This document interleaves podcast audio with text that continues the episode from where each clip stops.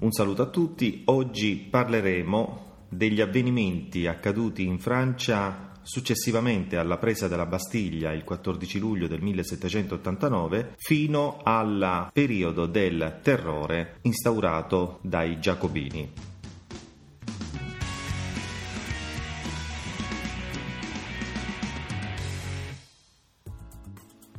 Come avevamo già riferito precedentemente, insieme alla presa della Bastiglia del 1789, l'esecuzione di Luigi XVI, avvenuta nel gennaio del 1793, rappresenta l'episodio più noto della Rivoluzione francese. Era stato un avvenimento sconvolgente che aveva distrutto completamente le basi dell'assolutismo nella forma dell'Ancien Régime.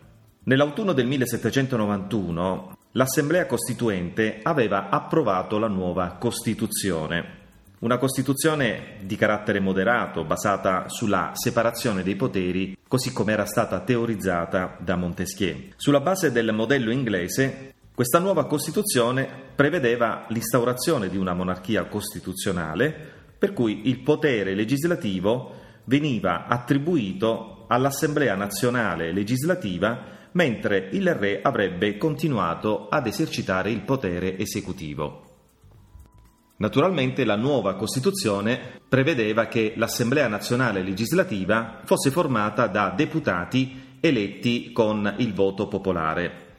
Le elezioni che si tennero nell'autunno del 1791 portarono alla nomina di ben 745 deputati che si schierarono, si divisero in tre gruppi principali. Un primo schieramento era quello dei foglianti, così chiamati perché si radunavano nel convento francescano di Feuillant, che all'interno dell'assemblea occupavano i banchi alla destra del presidente. Erano deputati, i foglianti, che seguivano una linea moderata, fedele alla monarchia costituzionale. Al centro, invece, si ritrovavano i deputati che andavano a formare la cosiddetta pianura o palude, erano coloro che non avevano una linea precisa, ma prendevano posizione di volta in volta a seconda delle argomentazioni degli altri schieramenti. Alla sinistra, infine, del presidente sedevano i deputati detti montagnardi o della montagna, perché occupavano i seggi che si trovavano più in alto ed erano i difensori più strenui della rivoluzione e del potere del popolo. Tra i montagnardi poi si iniziarono a creare due sottogruppi destinati a diventare successivamente i protagonisti della successiva fase politica, i girondini e i giacobini. I girondini erano i rappresentanti della borghesia degli affari, erano i difensori della rivoluzione,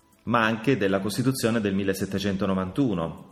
Alla loro sinistra però si schieravano i giacobini, un gruppo di deputati ancora più estremo perché rivendicava con forza la fine della monarchia e la proclamazione della Repubblica. Naturalmente i foglianti, i giacobini, i girondini non erano dei partiti politici, erano dei raggruppamenti nati attorno ai vari circoli, club, società popolari che eh, si erano formati a Parigi successivamente al 1789. All'esterno della Francia, gli eventi accaduti sul territorio francese in questo momento venivano seguiti con estrema attenzione da tutte le monarchie europee, preoccupate che le idee rivoluzionarie si potessero diffondere altrove. E in particolare l'Austria e la Prussia si coalizzarono nell'agosto del 1791 e minacciarono un intervento militare in Francia per riportare l'ordine. Il re Luigi XVI si augurava questo intervento militare e sperava in una vittoria delle forze austro-prussiane così da poter permettersi di riprendere il potere perduto. Tra l'altro il fratello della regina, Maria Antonietta, era proprio l'imperatore austriaco. Così il timore di una possibile aggressione militare esterna portò nell'aprile del 1792 la Francia a dichiarare preventivamente guerra proprio all'Austria e alla Prussia. Migliaia di volontari spinti dall'entusiasmo patriottico si arruolarono nel nuovo esercito nazionale.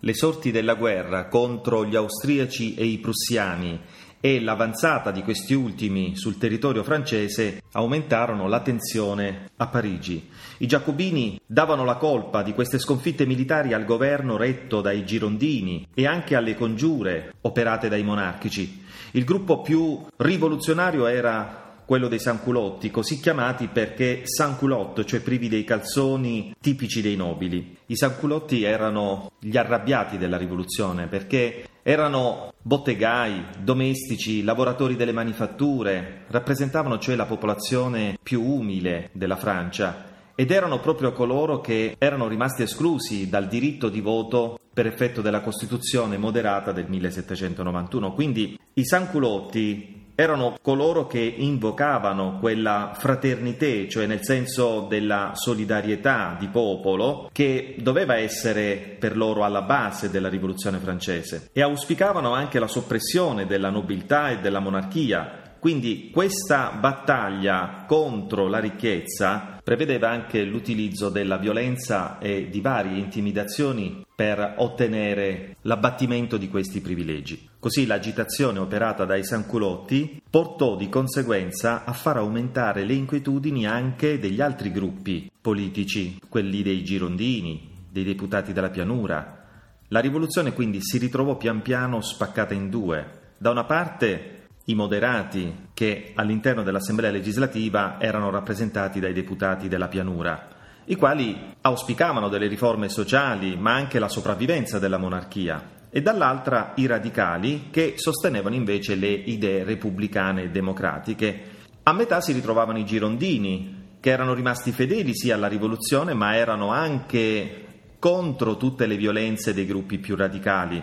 Così, nell'agosto del 1792, una folla di dimostranti diede l'assalto al palazzo delle Tuileries, la residenza di Luigi XVI, il quale fu accusato di complottare contro la Francia e quindi fu catturato ed imprigionato. Terminava di fatto l'esperienza della monarchia costituzionale, nella quale spettava proprio al re il potere esecutivo. Dunque, su pressione dei sanculotti e del gruppo dei giacobini, vennero convocate delle nuove elezioni perché fosse eletta una nuova assemblea chiamata Convenzione Nazionale e questa volta però furono ammessi al voto tutti i cittadini francesi maschi di età superiore ai 21 anni, purché fossero stabilmente occupati. E questa è la prima vera applicazione dell'idea modernissima del suffragio universale già ripresa da Rousseau. Nell'attesa delle elezioni, temporaneamente il potere fu affidato ad un consiglio formato da dieci membri, tra cui ricordiamo Danton, Marat e Robespierre. Nel frattempo, però, le violenze popolari commesse dai sanculotti aumentarono per numero ed intensità e questa una delle fasi peggiori della rivoluzione. Questi avvenimenti saranno ricordati come i massacri di settembre. Nel frattempo le forze austro-prussiane erano riuscite pian piano a penetrare all'interno del territorio francese ed ormai minacciavano Parigi. In questa situazione si svolsero le elezioni per la nuova assemblea, la convenzione. Soltanto una piccolissima parte della popolazione francese si recò alle urne i francesi infatti erano spaventati dalle violenze, dalla guerra, dal fatto che il re fosse stato imprigionato e quindi molti, soprattutto nelle campagne, si stavano allontanando pian piano dalla rivoluzione. La situazione però migliorò improvvisamente il 20 settembre del 1792 quando l'esercito dei rivoluzionari sconfisse a Valmy i prussiani. Fu un segnale importantissimo che salvò in un certo senso la rivoluzione. Nello stesso giorno, infatti, si riunì per la prima volta la neoeletta Convenzione nazionale, la cui maggioranza era formata da Giacobini e Girondini. Il 21 settembre questa nuova assemblea votò la fine della monarchia e la nascita della Repubblica. Era giunto ormai il momento di decidere la sorte sia del re che della regina ed infatti tra il dicembre del 1792 e il gennaio del 1793 si tenne il processo contro Luigi XVI che si concluse con la condanna a morte e pochi mesi dopo la stessa sorte toccò alla regina Maria Antonietta. L'uccisione dei reali e la proclamazione della Repubblica aprirono così una nuova fase della rivoluzione. La Spagna, il Regno di Sardegna, la Gran Bretagna si erano sempre più preoccupate di ciò che stava succedendo in Francia e si unirono all'Austria e alla Prussia. Iniziarono a minacciare i confini meridionali della Francia. A nord, invece, dopo la vittoria di Valmy del settembre del 1792, la situazione era più tranquilla, era maggiormente favorevole all'esercito rivoluzionario francese. Così, per far fronte ai nuovi possibili attacchi militari provenienti dall'esterno, la Convenzione decise di arruolare oltre 300.000 uomini. In questo modo la coscrizione obbligatoria rappresentava insieme al suffragio universale un'altra novità assoluta per il mondo moderno. Non tutti però all'interno della Francia furono d'accordo con la coscrizione obbligatoria. È emblematico il caso della rivolta in Vandea, una regione agraria che si trovava nell'ovest della Francia ed era abitata per lo più da contadini, animati tra l'altro da forti sentimenti religiosi. E proprio per questo motivo quasi tutti i parroci della zona si rifiutarono di prestare giuramento alla Repubblica. Così il bando d'arruolamento del 1793 scatenò in questa regione una vera e propria ribellione di massa, tra l'altro si scatenò una vera e propria guerriglia di popolo contro le decisioni prese dalla Convenzione di arruolare forzatamente e obbligatoriamente molti contadini della stessa regione. Ben presto questa guerriglia degenerò in una vera e propria guerra. Gli abitanti della Vandea crearono un vero e proprio esercito controrivoluzionario formato da circa 40.000 uomini, ma la Convenzione votò per decreto la distruzione della Vandea e così dei veri e propri reparti della Guardia Nazionale distrussero completamente la regione, uccidendo e compiendo delle atroci violenze. L'episodio della rivolta della Vandea è emblematico per capire quante fratture vi erano all'interno della popolazione francese sugli esiti che avrebbe dovuto avere la stessa rivoluzione. La rivolta della Vandea dimostra come a ribellarsi in questo caso fu direttamente il popolo, il quale si era scagliato contro il gruppo dell'elite urbana che da Parigi aveva scatenato la rivoluzione e in contrapposizione a questo voleva difendere ancora la monarchia e soprattutto la religione cattolica. I giacobini infatti avevano assunto delle posizioni veramente ostili nei confronti della Chiesa cattolica, puntavano infatti ad una vera e propria scristianizzazione della Francia. Tra l'altro pochi mesi dopo l'inizio della repressione della rivolta nella Vandea fu promosso un nuovo calendario rivoluzionario che contava i giorni e gli anni non più dalla nascita di Cristo, ma dal 22 settembre del 1792, giorno d'inizio della Repubblica. E fu proprio questa politica antireligiosa portata avanti dal gruppo dei Giacobini ad alimentare in molte zone rurali l'odio verso i rivoluzionari. Queste ribellioni interne e la guerra militare ai confini mettevano così in profondo pericolo la rivoluzione. Quindi la Convenzione a un certo punto, negando la Costituzione del 1791, affidò nell'aprile del 1793 tutti i poteri dello Stato ad un comitato di salute pubblica. In questo caso salute assume il significato di salvezza. Il comitato era un organismo composto da nove membri, dominato dai giacobini più intransigenti. Questo comitato iniziò a governare senza avere controllo né limiti e quindi creò i presupposti per instaurare una vera e propria dittatura. Dopo la nascita del Comitato di Salute Pubblica si arrivò ad un vero e proprio scontro tra Giacobini e Girondini, gli schieramenti che ormai dominavano la scena politica all'interno della Convenzione, al di fuori della quale addirittura agivano i gruppi ancora più estremisti, cioè i sanculotti. I girondini, nonostante fossero rimasti fedeli ai principi della rivoluzione, rimproveravano l'estremismo dei sanculotti.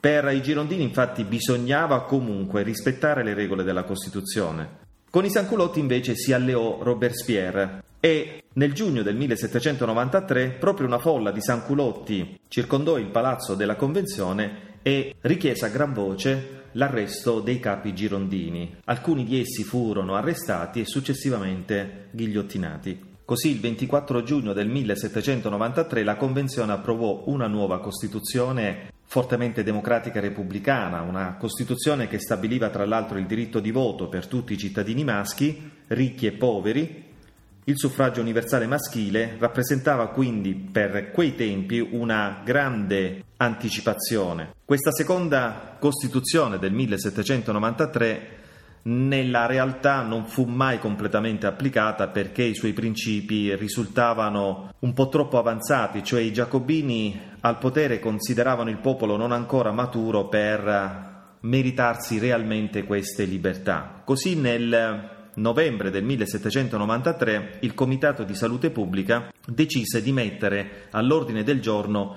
il terrore. Cioè a partire da quel momento nessuna giornata, nessun momento doveva passare senza che fossero individuati ed eliminati i possibili nemici della rivoluzione. E quindi su tutta la Francia calò una vera e propria coltre di paura e di sospetto che si impadronì di tutti i francesi. Il tribunale rivoluzionario non sapeva fare altro che infliggere soltanto la pena di morte a qualsiasi sospettato. I giacobini intendevano in questo modo fondare una nuova società fatta di lavoratori onesti in nome di una vera e propria uguaglianza. Credevano ormai di poter imporre la virtù con la forza. Ormai in Francia era stata instaurata una vera e propria dittatura.